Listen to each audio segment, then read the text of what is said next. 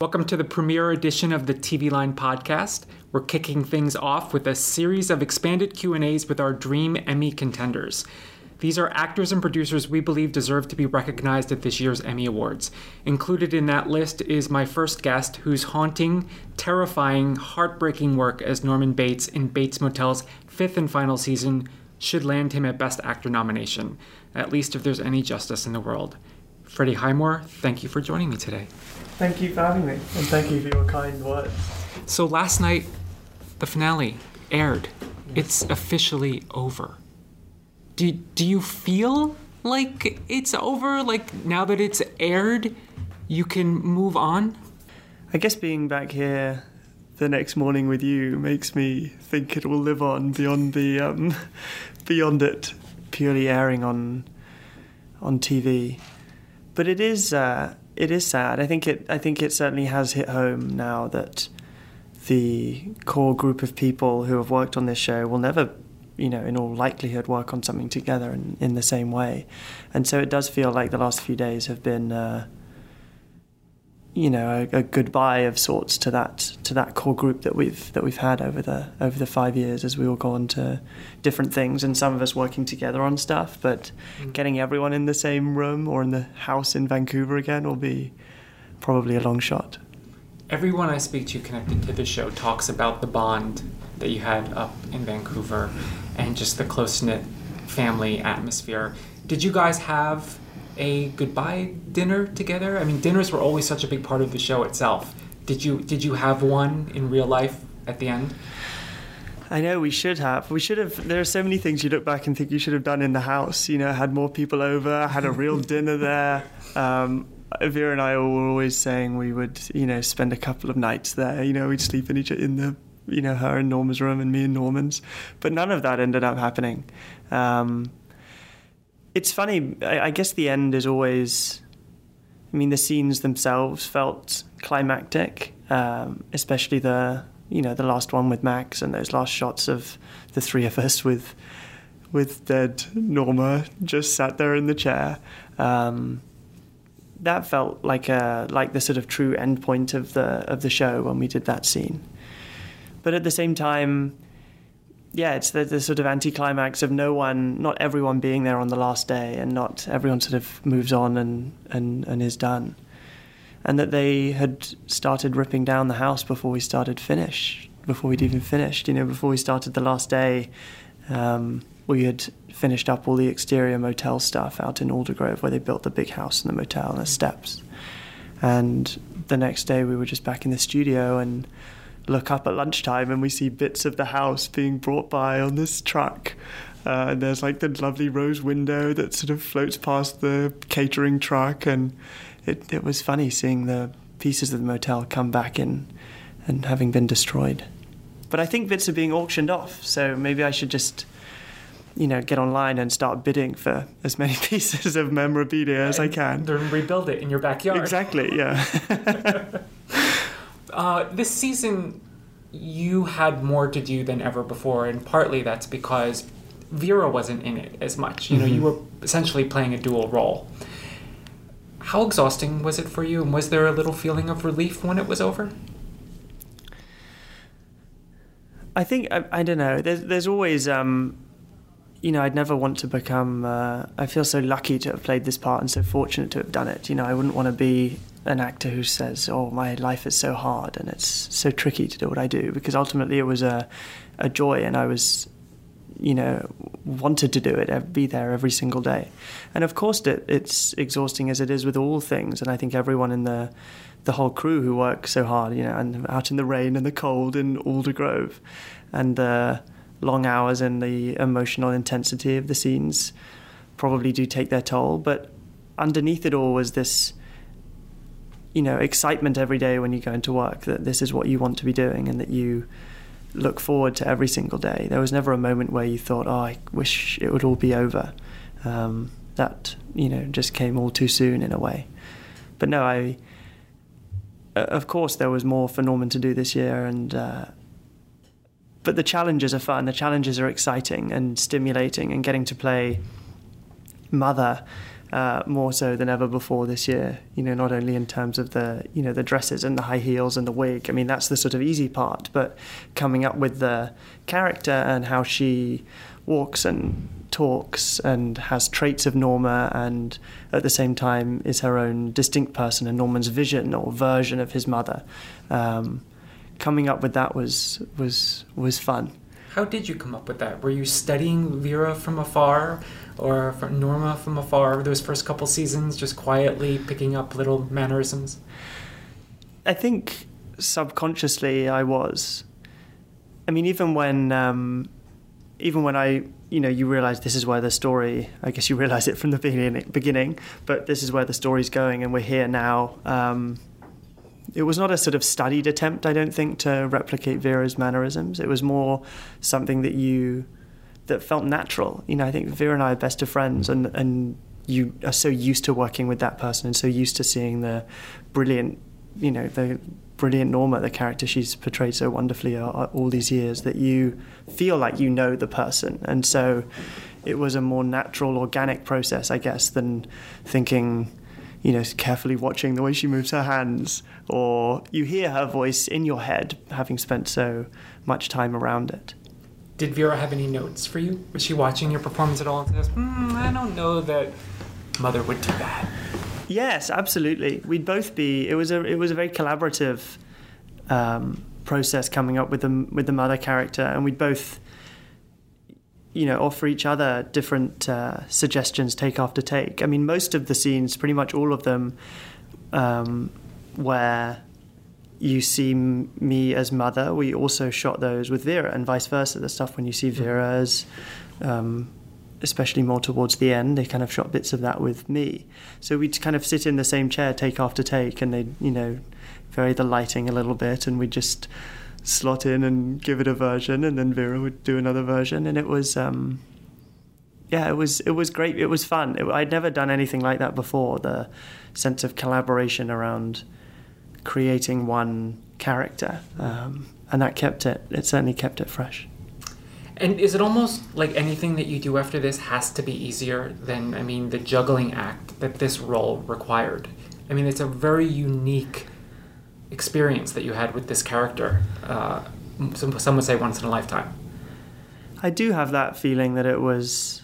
I mean, I'm also optimistic that that, that, you know, to, it's not all downhill from yeah, exactly. I mean, 25, it would kind of be a shame to look back in, you know, 50, 60 years. But um, but it certainly is. It, I mean, it will always be like a highlight of of my lifetime, and you know, such formative years in in my personal life as well to be doing a show. I mean, personal life, just the fact that you know I was sort of 19 when I started and 25 now, and the amount that you change and grow, and a lot of it is, you know, probably by dint of being on that show and the people that you're you're around in in that way.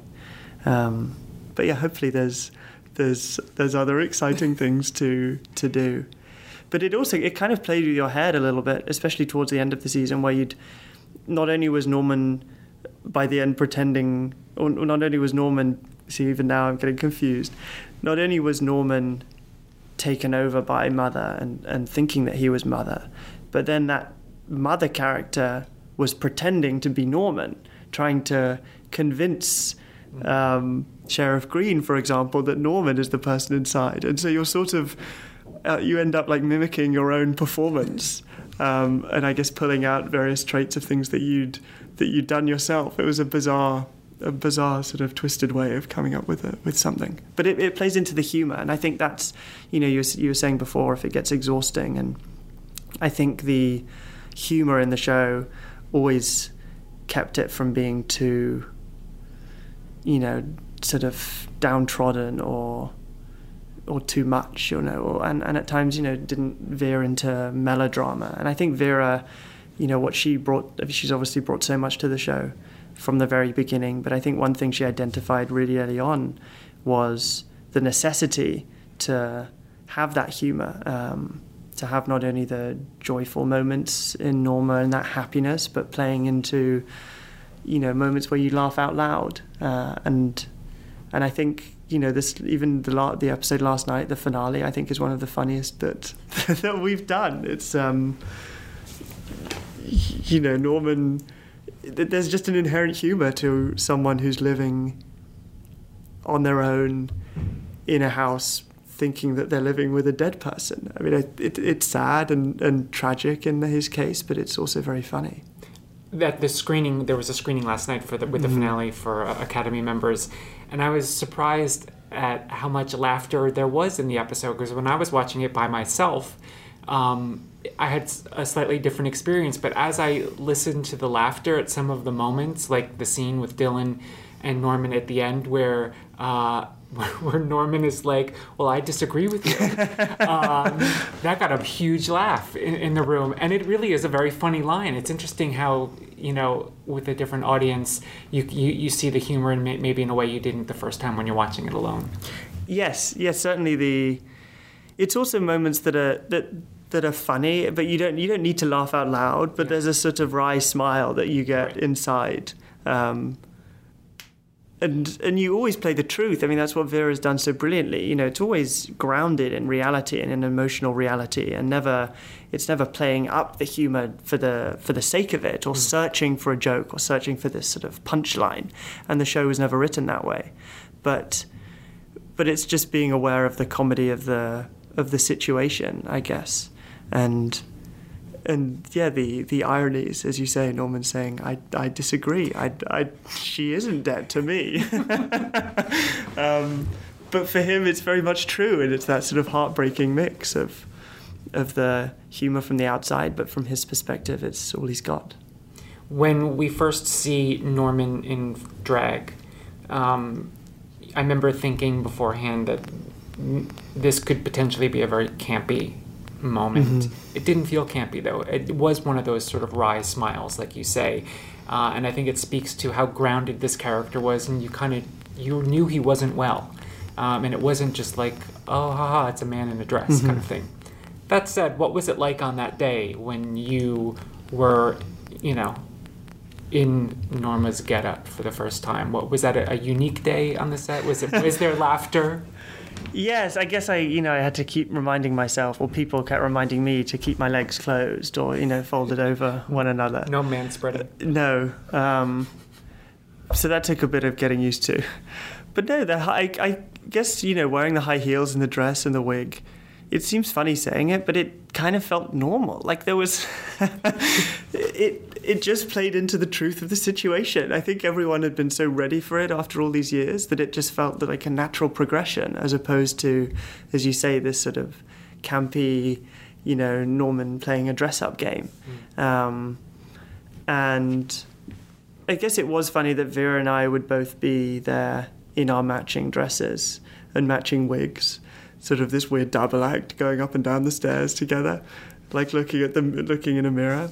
But um, but no, it's always, as you say, it's always been it's been grounded, and it's and I think you know you have to look at at uh, at Vera's performance of Norma too, and Norma is, you know, she's she's very feminine and sexy and beguiling, but at the same time she's not a she's not this sort of wallflower who, you know, sits meekly in the corner, and so it the femininity that Norman found in her when he when he becomes her and that he takes on those qualities weren't in weren't uh, campy, as you say. You know, the, the femininity of Norma is something very specific, and so I think it would have been wrong to play up the aspects that that people might more have expected, but that would not be as true to the character. Was Norman drawn to mother and, and, and Norma in any kind of sexual way? I, th- I think so. yeah, I think so. I mean, there are certain moments where it, it, seemed to become more and more, you know, clear and explicit. I mean, the I can't remember which episode it was in season four, but um, where he's towards the end when he has the gun and she, or I think it's actually maybe the third one or the second one or the ninth one, S- somewhere in there. Um, and he has the gun, and she has to seduce him in order to get the gun off him. and you know, from her point of view, from Norma's point of view, I feel like it's something that she has to do. It's the only thing she can think of in the moment that will work. But it's playing on that truth that Norman is seduced by her and can be, you know, there's a confusion to it. It's not black and white. It's I don't think he is, you know, it's it, it's never black and white, I guess. But but in that moment, certainly he was seduced by her and and they had a conversation about it. You know, the two of them, him saying, you know, I think I am, I think I'm attracted to you, and I think he was, yeah. So, with everything on your plate this season, you decided to direct your first episode and write your second. Why? I um, I always wanted to be a part of the show as much as possible. I mean, being in the writers' room was was amazing in seasons four and five, and uh, and I think it helped me you know, stay in that Bates. I wanted to live in that Bates world year round, as opposed to coming in for the sort of four or five months and putting so much into it, and then, you know, going away back to England and waiting to see what they came up with. So it was great to be involved continuously in in the show, and directing was something that I'd uh, that I'd, you know, been long intrigued, long intrigued me. Um, and I think it wasn't until doing Bates Motel that I realized it was something that I definitely wanted to do. Uh, and you realize the ways that you would contribute or start to shoot a scene or, you know, tell a story visually that Tucker, our, our main director over all these years, always did so brilliantly and seemingly effortlessly. But um, much of the style of the show and the the beauty of it and, and that unique visual storytelling quality is uh, is to do with him. And I think I was also lucky because Nestor had done, you know, had directed a, a couple of episodes before and did a, another one in this last year. And since he had done a good enough job, I think they, the executive producers felt that you know they could uh, they could trust another actor or another actors. Me and Max both got to direct this this last year. Um, and so I guess we have to thank Nestor for not messing it up beforehand and allowing us to get a chance as well. The show didn't do a lot of stunt casting over the years, but they did a big stunt in season five. Uh, Rihanna playing mm-hmm. Marion Crane. She has publicly expressed her adoration for the show. Uh, was did she fangirl at all when she was on set? She did actually, yeah. Though she was always she was keen, especially out at the motel. You know, she had to have her photo by the sign and the photo of the two of us on the steps up to the house. Um, and that was what was, you know, exciting about working with her too. Not only was, not only did she bring, I think, a, a unique quality to Marion, um, and showing her to be this modern woman as opposed to the Marion Crane from from Hitchcock's film. Um, but but that she was also just excited to be there and uh, and wanted to be a part of it, and you know no one had forced her into coming. mm-hmm. What do you think Hitchcock would make of Bates Motel? Hopefully, he'd um, think it was more of a I don't know, but a, a better attempt at um, you know, having something to do with his original than the the version that just remade it shot for shot. I mean, he might think that one was a little pointless and that his one would um, would have done just fine, uh, as opposed to that artistic exercise. But I think. Um, I think he'd have been on, on the journey with it. And I think it was loyal to the core things about what what made Psycho so brilliant back then and has made it stand the test of time, but at the same time, it's become its own thing now, and and we managed to move past the psycho mythology in this last season, having covered it for a couple of episodes, and and move on into the future. And I think he would have appreciated that, and. I mean, I loved in in the sixth episode, for example, that we get to see Psycho, but from Norman's perspective, and I think that that hopefully would have intrigued him. Mm. Fingers crossed. Norman dies in the finale. Uh, is there any part of you that had wished that had not happened, so that we could do more seasons.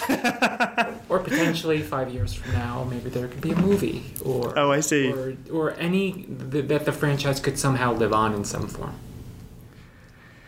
I know it would be. Um, it, of course, it crosses your mind that you, uh, you know, to leave the options open somehow. I think it was the right end to the show, um, and as Kerry has said so many times, it's sort of the only end that that really made sense in in terms of bringing Bates Motel to a close and finalizing this, you know, love story between Norman and his mother. But yeah, that the it certainly it does feel definitive. It's like, oh, he's dead. That's that's that. Hmm. Then maybe we can go to Hawaii because Hawaii has always been there. You know, from the very first, um, from the pilot, I think it's mentioned, and you know, came to fruition in a key way as a as a metaphor at the end of season four when Norman says, you know, we can go to Hawaii. We'll just start over. It'll be beautiful. We can live by the beach and we'll you know, go and collect shells on the day every day on the beach. Uh, and I think for him, that was his idea of heaven was um, was him and Norma in this blissful state, and that's what he hoped to achieve by trying to kill the two of them. Uh, and so, I'd like to imagine that now that, that they have, you know, finally made it to to Hawaii, and that they're sitting there on their beach together. Uh, and I don't know whether we need someone's imagination, you know, Dylan, to sort of be imagining this in order to make it into a TV show. But it, it could be possible. You know, the season six of Norman and, and Norma trying to work things through in heaven. I'd watch it. and sitting on their little, you know, their shack in, on a beach in Hawaii. I think it'd be brilliant. And yet they realize they still have the same old problems as uh, as ever before. Did you? And all the old ghosts come back to haunt them. You know, you got like Keith you Summers this and through. yeah, Miss Watson. They're all there. Yeah. Did you and Vera click instantly? yes. Yeah, pretty pretty well instantly. And had you met her before? Never. No, I never met her. When was the first time you met her? Did you test together? What was that? No, I met her. I remember it clearly. Actually, we were in um, in the production offices in Vancouver, and she'd been there because she she was cast beforehand, and she'd been there for you know, maybe three or four weeks already, and was settling her kids in to the school system there, and sort of move out to Vancouver for that. And yeah, I walked into the. I mean, there's not much of a story to it, but I walked into the production office, and there she was, and we sort of said hello, and uh, and that was that. That's where it all began. And when was so? Then when was the first time you actually were playing the roles opposite each other? Was it at a table read or was it? Oh, we did a table read. I always find the table reads to be a funny experience. I mean, there always seems to be this.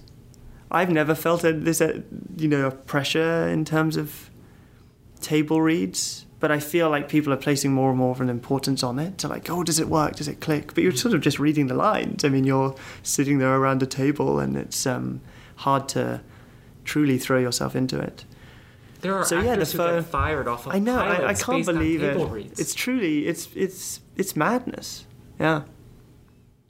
Anyway, I, I guess I just keep on, you know, reading things at the table the, the way I always have done, and I guess that's that. But yeah, so we kind of, you know, did our version of a table read or whatever it was on Bates Motel, and then. Um, and then we just started shooting. I mean, there, there really wasn't. We just went. I don't remember what the first thing was that we ever shot, but uh, we were just there and off we went.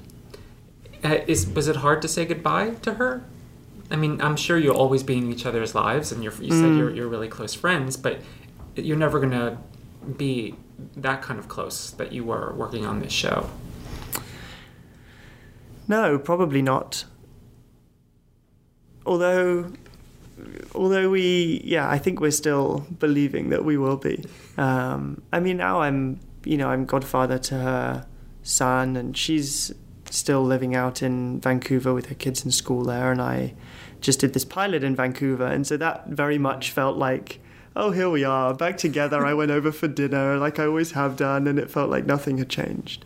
So I guess if that ends up happening and ends up happening in Vancouver, then it will very much feel like you know the family will be will be back together again to some extent. Um, but she, you know, her and her husband and kids very much became my family out there in in Vancouver. So you were referring to The Good Doctor, which is a pilot Yes. you uh, shot for ABC. Mm-hmm. Um, it's a medical show, obviously, The Good Doctor, from David Shore, who did House. Um, and so the pilot shot in, in Vancouver, and if it gets picked up to series, it will likely be in Vancouver as well. I guess I guess so. Uh, I mean, I think nothing's set in stone, given that it hasn't even been picked up yet. So it's always hard not to get ahead of yourself. Um, but I think it's a really smart script. The uh, other actors were were amazing, and I think it's turned out really well. So we just have to wait and see, you know, what what happens moving forward. But um, no, I'm I'm excited about it. Was it hard not to compare the experience to Bates Motel? Like you, you show up that day and it's like, oh, this isn't Bates Motel. Or were you able to really separate it and just like, this is a new experience, I'm moving on, Bates Motel is over? In a funny way, I think being in Vancouver helped make the segue from one to another smooth, reasonably smooth. I mean, I was staying in exactly the same room as I had stayed in when I was filming Bates Motel, so it felt very familiar and it felt like home. Um, and then it was an entirely new role and mostly a new group of people, although there were certain members of the crew who had worked on either the last few seasons or some seasons of, of Bates that were there. So it felt like there was that bridge too. Um, and I think I think overall being there made it made it a better experience of, of change from one to another as opposed to it being confusing. Um, but of course it's it's it's different. Uh, but it, it's equally as equally as exciting, and I think there is something nice when you've to to play a new character again. I mean, I'm incredibly sad to say goodbye to Norman, um, but it is exciting to start something else and do one episode with this character that's, that's so incredibly interesting, um, and then think, yeah, I guess I could be doing you know more of this. And I think I've had you know I had such an amazing experience on Bates Motel that if I could do that all over again on on something else, you know, I'd take it in a heartbeat. What's the, the gist of the Good Doctor? You you're are you sort of like a Doogie Howser type? You know, No, he's I've never no, I've never watched that. Um, he so he's he's autistic um, and also has these savant syndrome. He's got genius level skills in in certain areas that make him a wonderful surgeon, but at the same time he is struggling with um, with interactions, struggling with the fact that he's not neurotypical and the challenges that that brings, and at the same time, the joys that someone who lives with autism can experience. And I think it's a very well rounded, hopefully, a very well rounded portrayal of someone with autism that, um, that isn't purely focused on one aspect of what it's like to be autistic, but how someone who is autistic interacts in, in the world and has their moments of their moments of joy, their moments of frustration, their moments of of anger, um, and how the experience of living in the world is is very different. well, best of luck with it. Thank Fingers you. crossed. Yes. And uh, congratulations on just an incredible five year run on Bates Motel. It's been a real joy watching I can't believe your it. performance, and uh, uh, I can't believe it's over. I'm a little heartbroken. Ser- seriously, it's, it was a, it was a very hard finale as, for me to watch and to say goodbye. But it's it, I did I do mean it, and I mentioned this last night at the screening that I'm grateful to have had that complete beginning to end experience and that satisfying experience that you, you don't always get with a TV show. I imagine you feel the same. Yes, to be able to wrap it up in in the way that Kerry and Carlton always wanted it to be done, it feels very satisfying. And there's lots of lots of people too that haven't seen Bates Motel. It's funny because you live in this, you you kind of live in a little bubble of interacting or talking with people who are either working directly on the show with you and so know all about it, or people that have been, you know, watching it over the over the years. But you forget, you know, that the mo- the majority of people have probably never heard of Bates Motel or have never, you know, ventured into watching it, and so there's something nice knowing that it will live on in that way. That those 50 episodes are always there. Um, and that even though it's the end for us, hopefully, you know, it can be a new beginning for other people who, who have never watched it before. Thank you, Freddie. No, thank you.